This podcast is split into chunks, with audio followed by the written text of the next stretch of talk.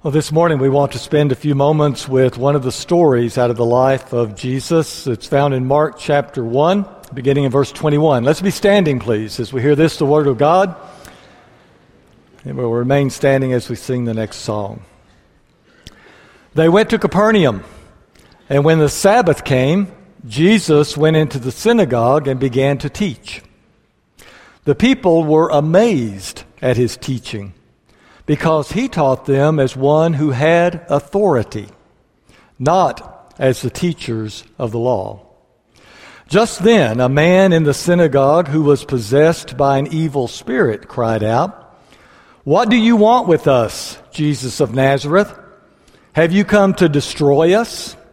I know who you are, the Holy One of God. Be quiet, said Jesus sternly. Come out of him. The evil spirit shook the man violently and came out of him with a shriek. The people were all so amazed that they asked each other, What is this? A new teaching and with authority. He even orders the evil spirits, and they obey him. News about him spread quickly over the whole region of Galilee. May God bless the reading of His Word.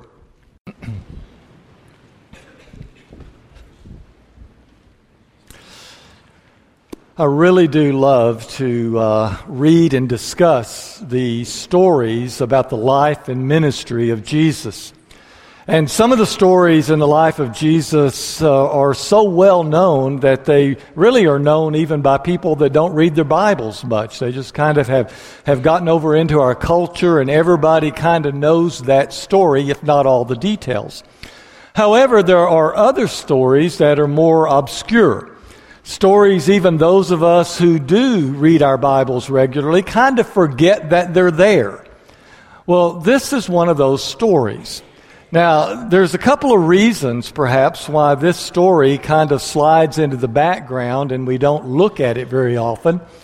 One reason, perhaps, is that because uh, it's a story that has to do with casting out a demon. And that kind of makes us a little nervous, doesn't it? We don't quite know what to do with those stories. We kind of understand what the purpose of them are, but the whole idea of demon and demon possession and unclean spirits and the fact that there seem to be so many unclean spirits around during Jesus' ministry, we kind of wrestle with that. And so some of those stories we just sort of push back into the background a little bit. And perhaps also, if we do want to talk about Jesus' power to cast out demons, there's other stories that are a lot more fun, aren't they? Uh, remember the story of the guy that ran around naked in the cemetery and he was possessed by legions of demons? And Jesus came and cast those demons out and put them into a whole herd of pigs, and the pigs ran over the cliff. Now, that's a story, isn't it? And that, one, that one's kind of fun to study and to talk about. So, this little story, tucked away here in the first chapter of Mark, sometimes we just kind of let it slide by. But today we want to give it its due because Mark felt like it was significant to put it in there. The Holy Spirit has preserved it for us. So let's listen to it and see what it is from this story that we can learn.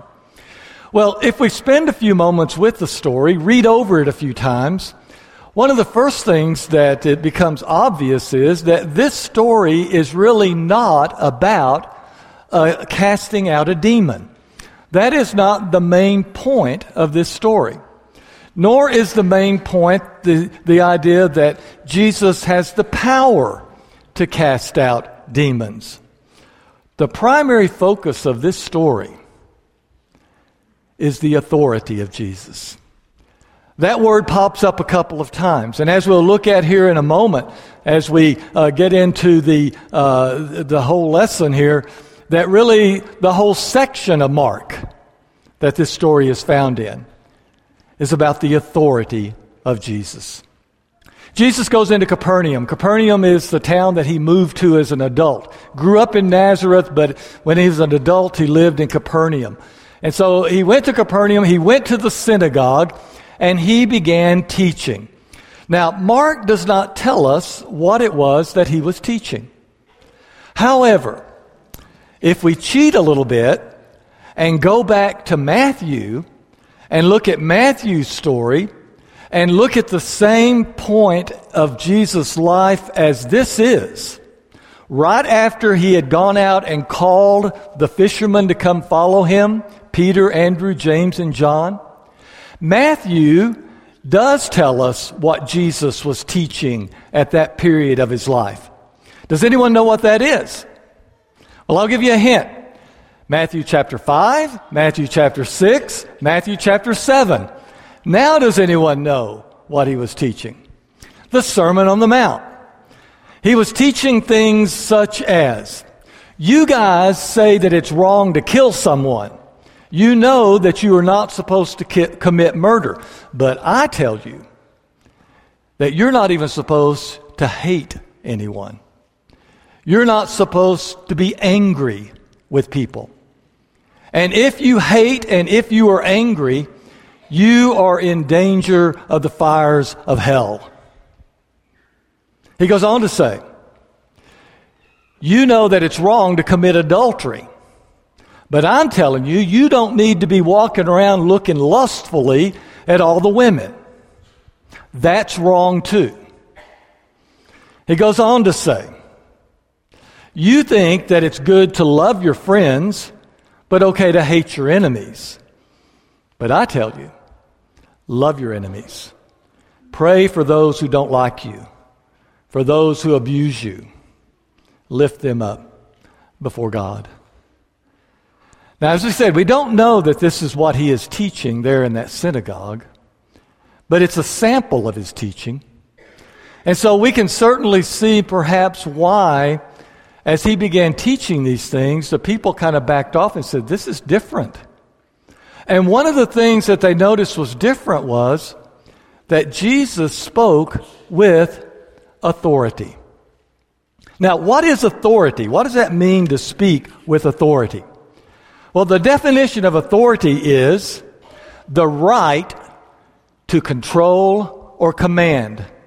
And it is a right that is delegated or given by others. Now, authority is different from power. Power is the ability to do something. Authority is the right to do it. Now, if we bring in the Greek language, which you knew I was going to do that, didn't you?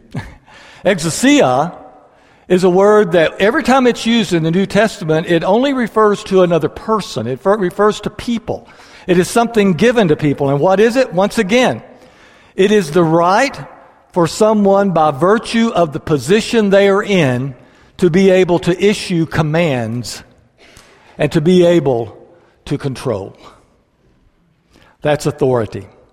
Let me give you an example of authority.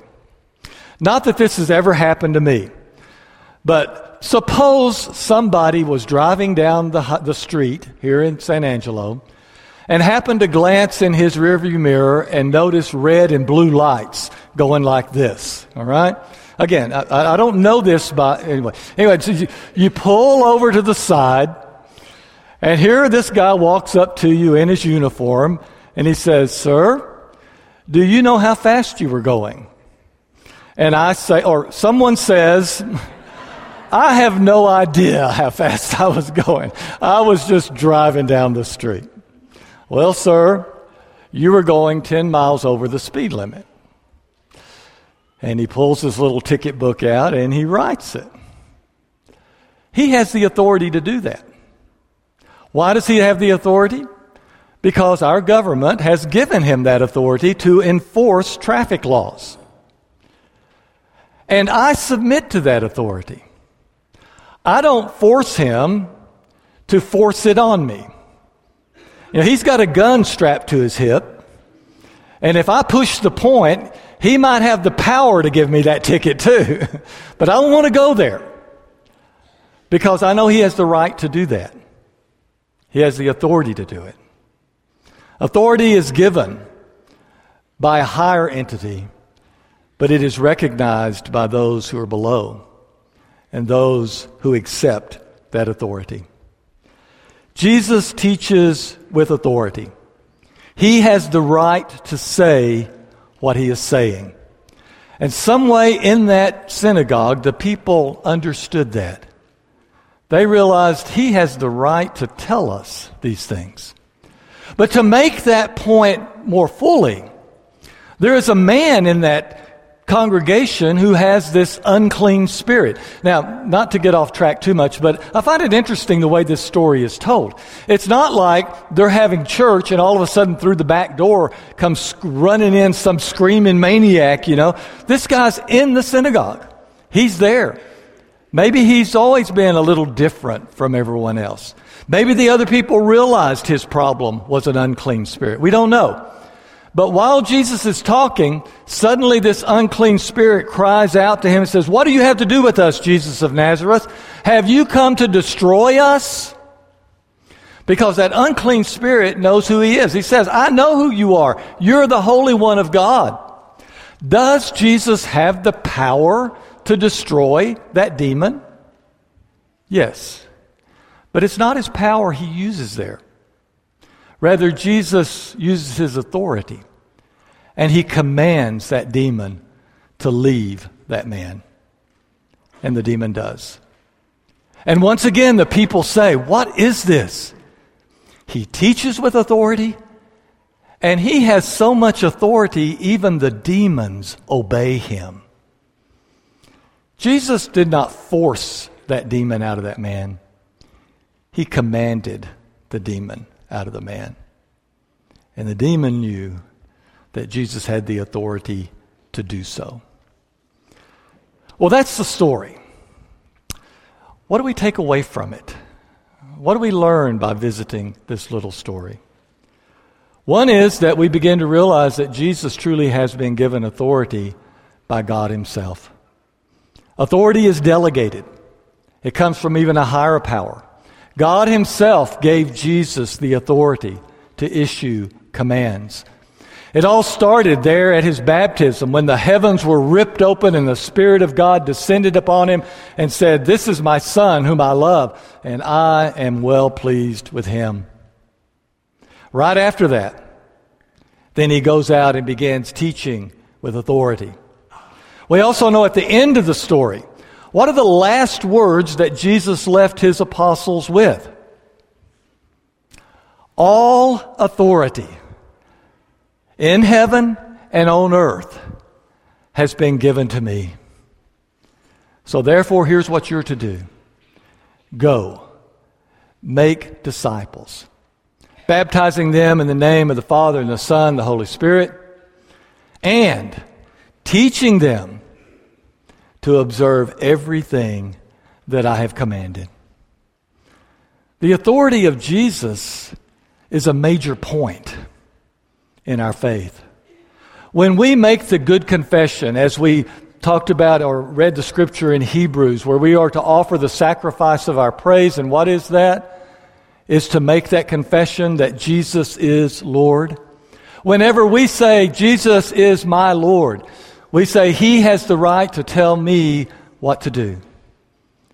And therefore, since God has given him that right to tell me what is right, what is wrong, what I need to do, then I will submit to that authority and will listen to him. But before we leave this story, I want to go back in and put it in its setting that Mark puts it in. Because authority of Jesus is such an important topic, Mark really gives us five stories all together about the authority of Jesus. And if we look at all five of those stories, then we learn even more. The first story is what we mentioned a moment ago. Right after his baptism, after his temptation, Jesus is walking along beside the sea and he sees four fishermen there Peter, Andrew, James, and John. And what does he do? Does he pull a gun on them and say, You guys have to come with me? No. Does he pull out his lightning bolts and zap them and say, Okay, guys, you got to come with me? No. He commands them. He looks at them and says, Follow me. And some way they recognized his authority and submitted to it, and they followed. The second story is the story we've been working on, where Jesus shows that he has authority to teach and to preach, and also he has authority even over unclean spirits. The third story happens right after this one, where Jesus goes to the house of Peter. His mother in law is sick, Peter's mother in law. And Jesus shows that he has authority over illnesses. And then all the people bring their sick and they bring other people that have unclean spirits. And Jesus once again shows his authority.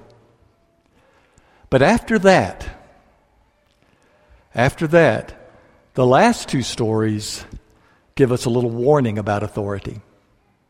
The next story after that is one morning Jesus gets up early, goes out to pray. Peter and the apostles are really ticked off by that. After all, they have got it all figured out what Jesus ought to be doing. So they go out to Jesus and say, What are you doing out here all by yourself? You are a celebrity. You need to be doing this. We've got your day already mapped out for you, and here you are.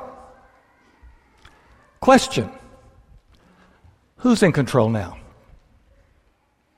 And that little story is given us as believers who often identify with uh, Peter and Andrew and James and John.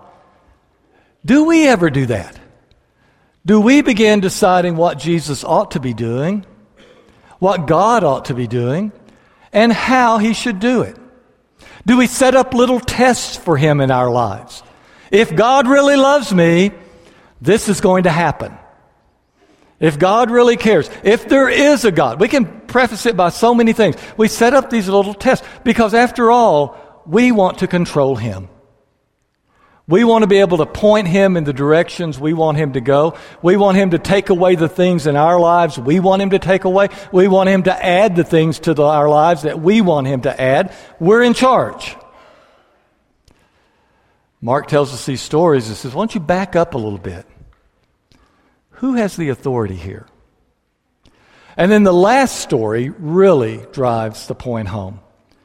The last story is when Jesus is out, he meets a guy who has leprosy. And the leper wants him to heal him. And Jesus heals the man. But then he looks at him and says, Okay, you're now healed. Here's what you're going to do you go and show yourself to the priest Offer the sacrifices you're supposed to offer of thanksgiving. But mainly, the main thing I'm telling you to do, you don't tell a soul who did this for you. Now, don't get distracted. You might say, well, why would Jesus tell him that? There's lots of things we could talk about. That's not the point. Jesus told him sternly. It's not just, oh, by the way, look at me. Do not tell anyone who healed you. What does the man do? He goes out and tells everyone. Did that man respect the authority of Jesus? No. These stories are told to us to grab us and say, listen, do you believe in the authority of Jesus Christ? And are you submitting to his authority? Do you listen to what he has to say? Do you listen to what he has to say about what's good and what's evil, what's right and what's wrong? Do you listen to him when he tells you things like, don't worry about the things of this life? God will take care of you. Do we listen to him when he says, we're not to be angry, but we're to love those who are angry with us? Do we respect the authority of Jesus? These stories bring us up short one more time and say, Am I too busy trying to get him to do what I want him to do? Or am I so busy with my own life that sometimes I listen, but most of the time I'm pretty much going my own way? Jesus said, all authority in heaven and on earth has been given me. And the question we ask ourselves is do we submit to that authority and recognize Him not just in word, but in reality that Jesus is Lord. Let's stand and sing together.